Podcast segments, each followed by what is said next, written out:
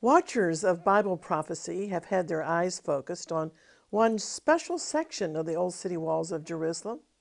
I'm speaking about the Golden Gate, also known as the Eastern Gate of the city.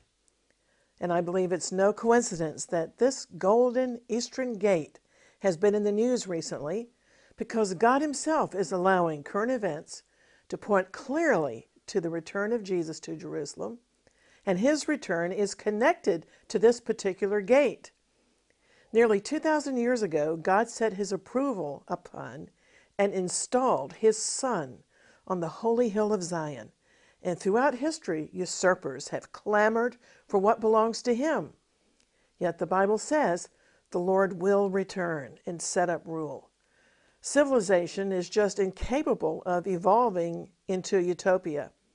We need the rule of His Majesty, King Jesus. The question is are we like the children of Issachar mentioned in the Bible who understood the times? Are we eagerly looking for what the Bible calls our blessed hope, the return of Jesus? This world needs Jesus to return more than ever.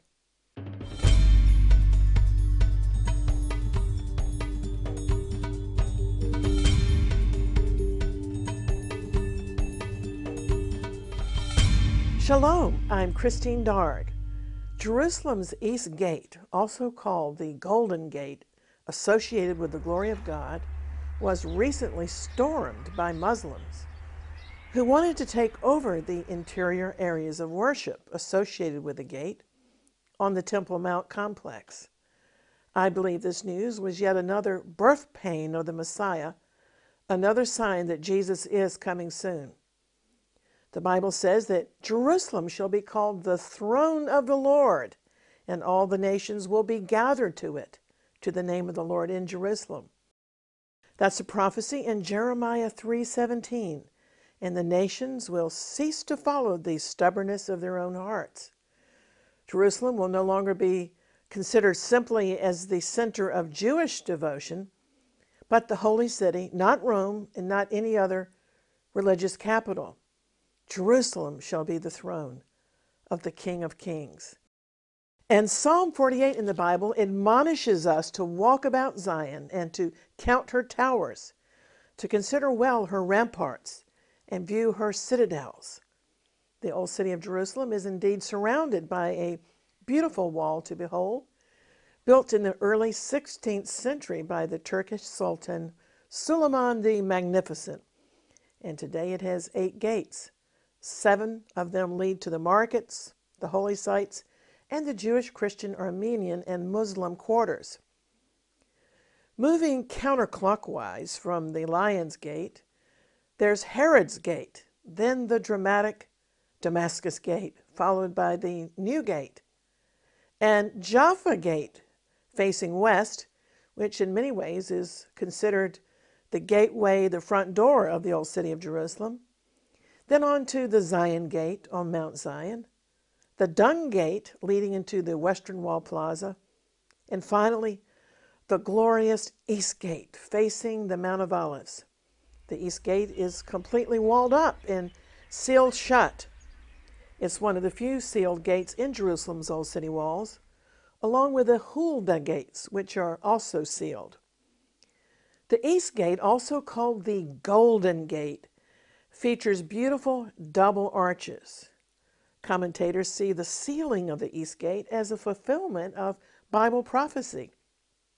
Also, it's the gate that would give the most direct access to the Temple Mount where the Jewish temples once stood. When Jesus entered Jerusalem from the Mount of Olives, he used a gate near the same location as the current Eastern or Golden Gate. About 500 years ago, this majestic Golden Gate was sealed by Suleiman to prevent the entrance of the Jewish Messiah through this gate, as foretold in the Hebrew Bible, as if anybody could stop God's man from entering through that gate. Jewish literature prophesies that when the nation's promised messianic deliverer arrives, he will enter Jerusalem through the east gate. But the Turkish Ottomans also landscaped a Muslim cemetery directly in front of the gate in a ploy to desecrate the ground with the hope of repelling the Jewish people and their Messiah. This gate is also called in Hebrew the Gate of Mercy because of its proximity to God's Holy of Holies and to the Lord's mercy seat. Jews prayed opposite this gate before proceeding to ask God for his mercy. To this day, it remains one of the most important places for Jewish prayer, and it's considered to be a threshold between heaven and earth. The Golden Gate, as it's called in Christian literature, is the only eastern gate of the Temple Mount. And as I said, its Hebrew name, Sha'ar HaRahamim, means the gate of mercy. But in Hebrew, mercy is plural here. The gate of mercies. I like that because the scriptures testify that God is plenteous in mercy. In Arabic, this gate is also known as the Golden Gate, Bab al Zahabi. And another Arabic name is the Gate of Eternal Life. That's beautiful because everything points to Jesus, and He told us that He's the gate to eternal life. Additionally, each of the two doors of the double gate has its own name the gate of mercy and the gate of repentance.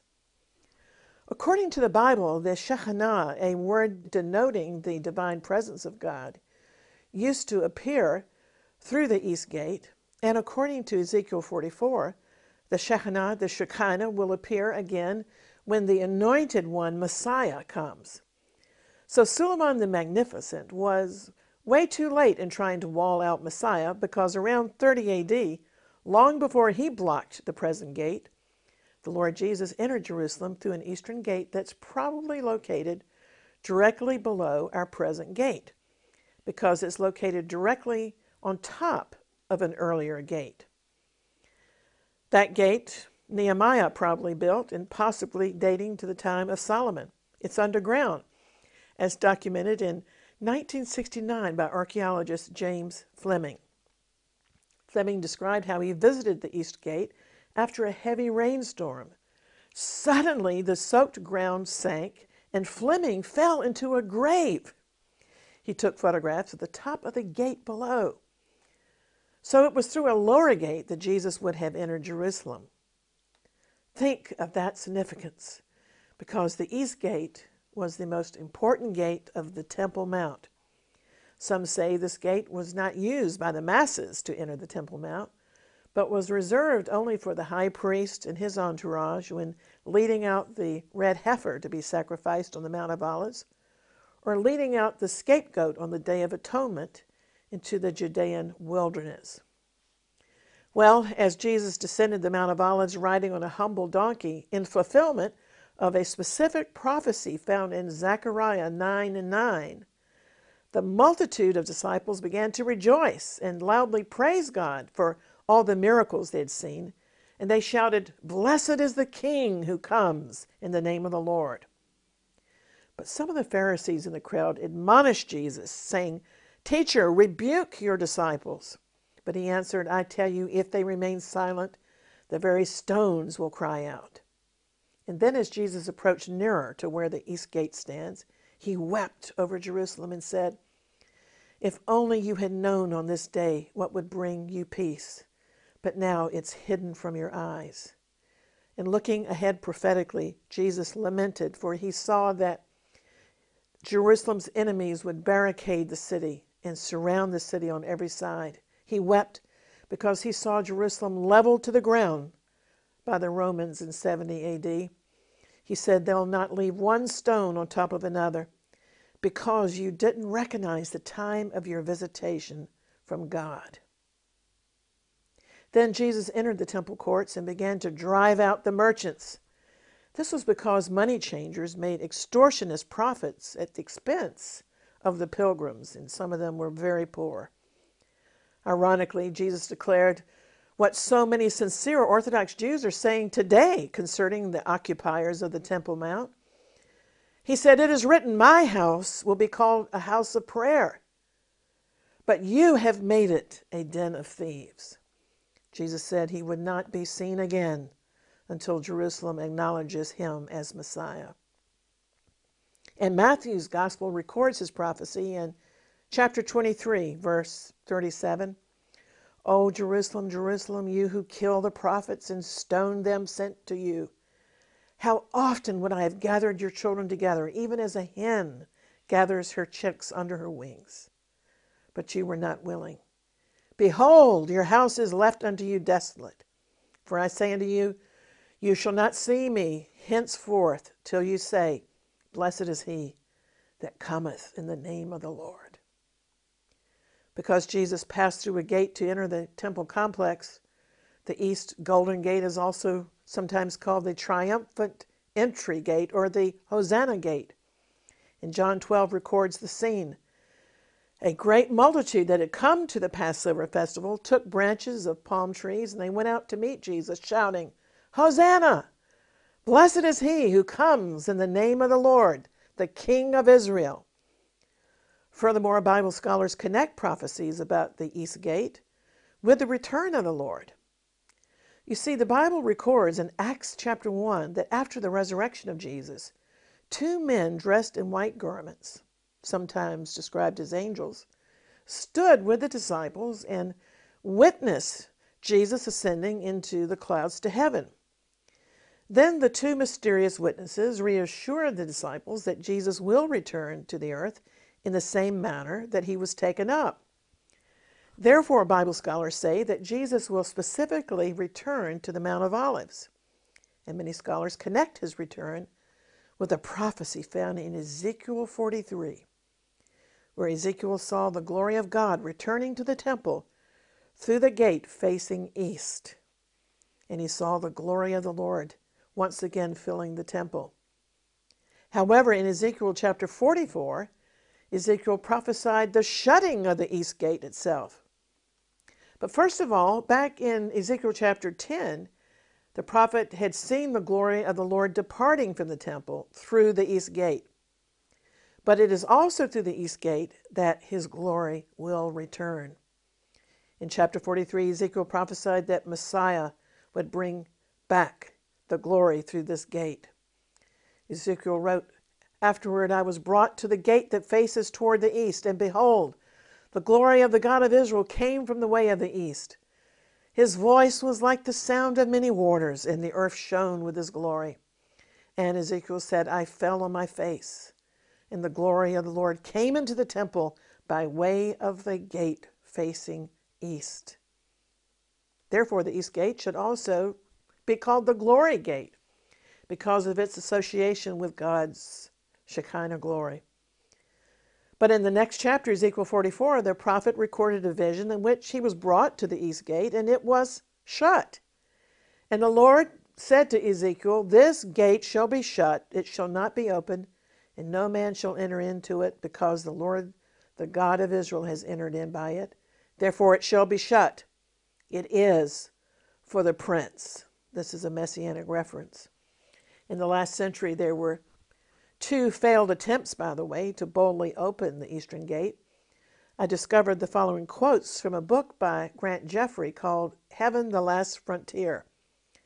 The first attempt to unseal the gate was reportedly on December 9, 1917, when the Muslim leader on the Temple Mount, the Grand Mufti of Jerusalem, tried to open this gate. The Mufti had ordered other gates to Jerusalem to be barricaded to deter the approaching Allied forces led by British General Allenby. But the Grand Mufti needed one strategic gate to be opened, so he reportedly ordered his workmen to open the mysterious sealed East Gate. But a Royal Air Force biplane flew over the city just at that moment, and the Arab workers fled from the project, dropping their sledgehammers. Miraculously, without a shot being fired, Turkish soldiers occupying Jerusalem abandoned the city.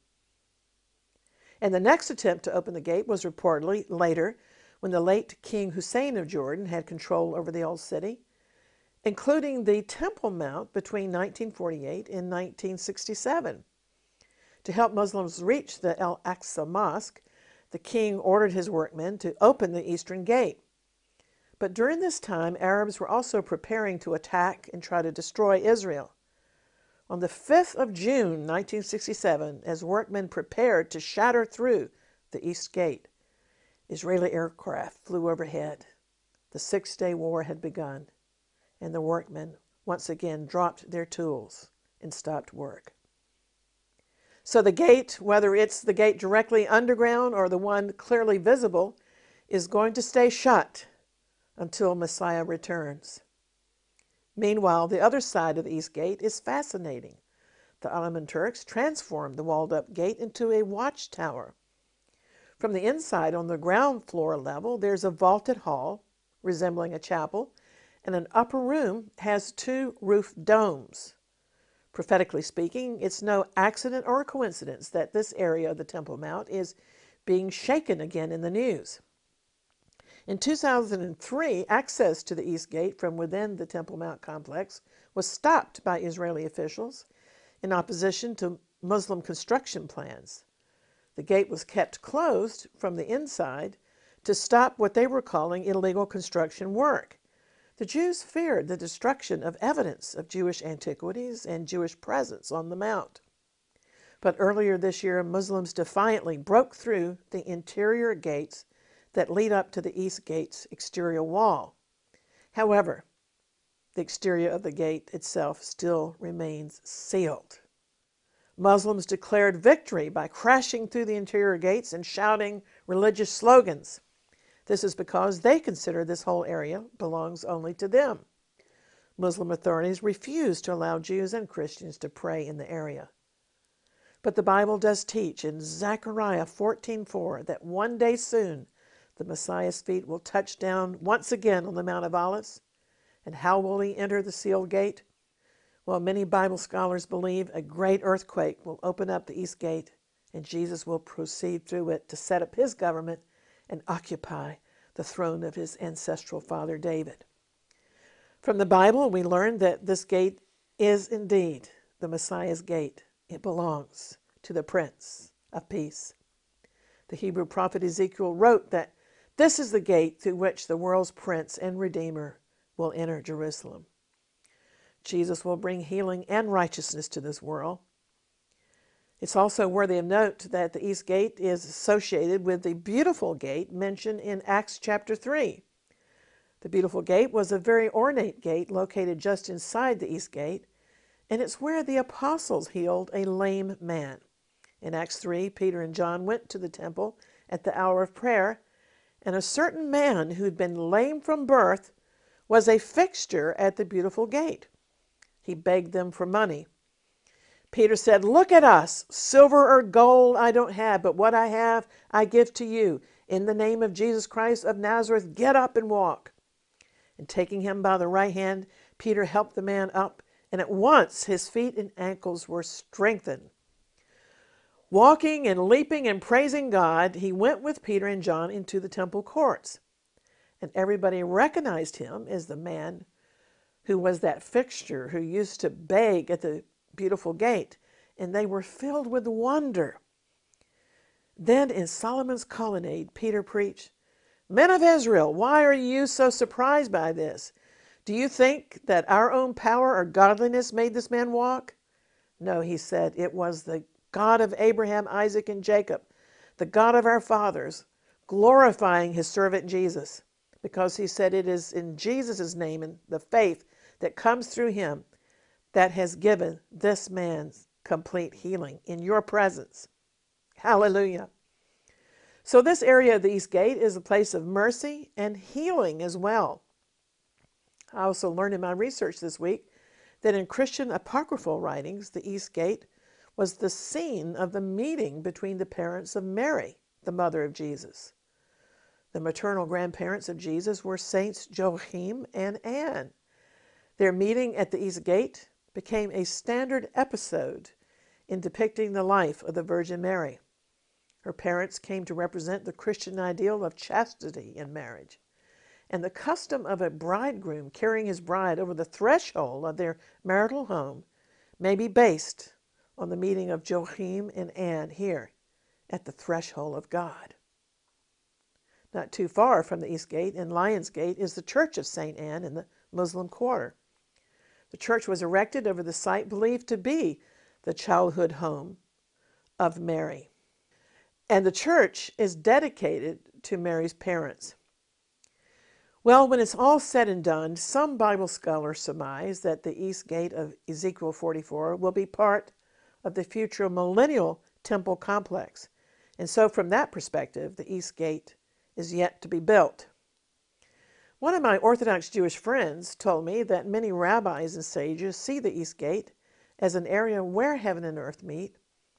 I told him that sounds to me like the biblical account of Bethel, where the Jewish patriarch Jacob slept and where he dreamed of a ladder stretching between heaven and earth with angels ascending and descending upon it.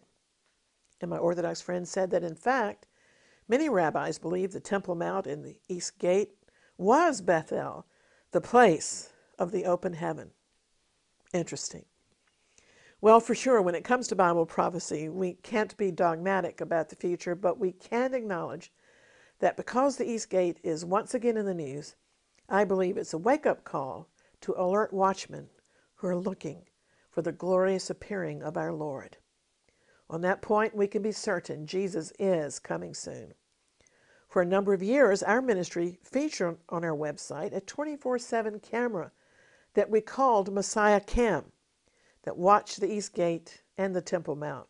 We did this as a focus for 24 7 prayer over the most controversial real estate in the world. We invited watchers around the world to pray for the peace of Jerusalem, and we also purpose to call attention to the doctrine of the second coming. We first put a camera on the Golden Gate when our ministry center was located in the only house on the Temple Mount, directly below the East Gate. We rented the house from the Orthodox Church, and eventually we had to move Messiah Cam to the top of the Mount of Olives. But eventually also, our camera view was obstructed by apartment buildings being constructed on the Mount of Olives. So, for a number of years, we enjoyed giving believers access 24 7 to watch and pray for the coming of Jesus.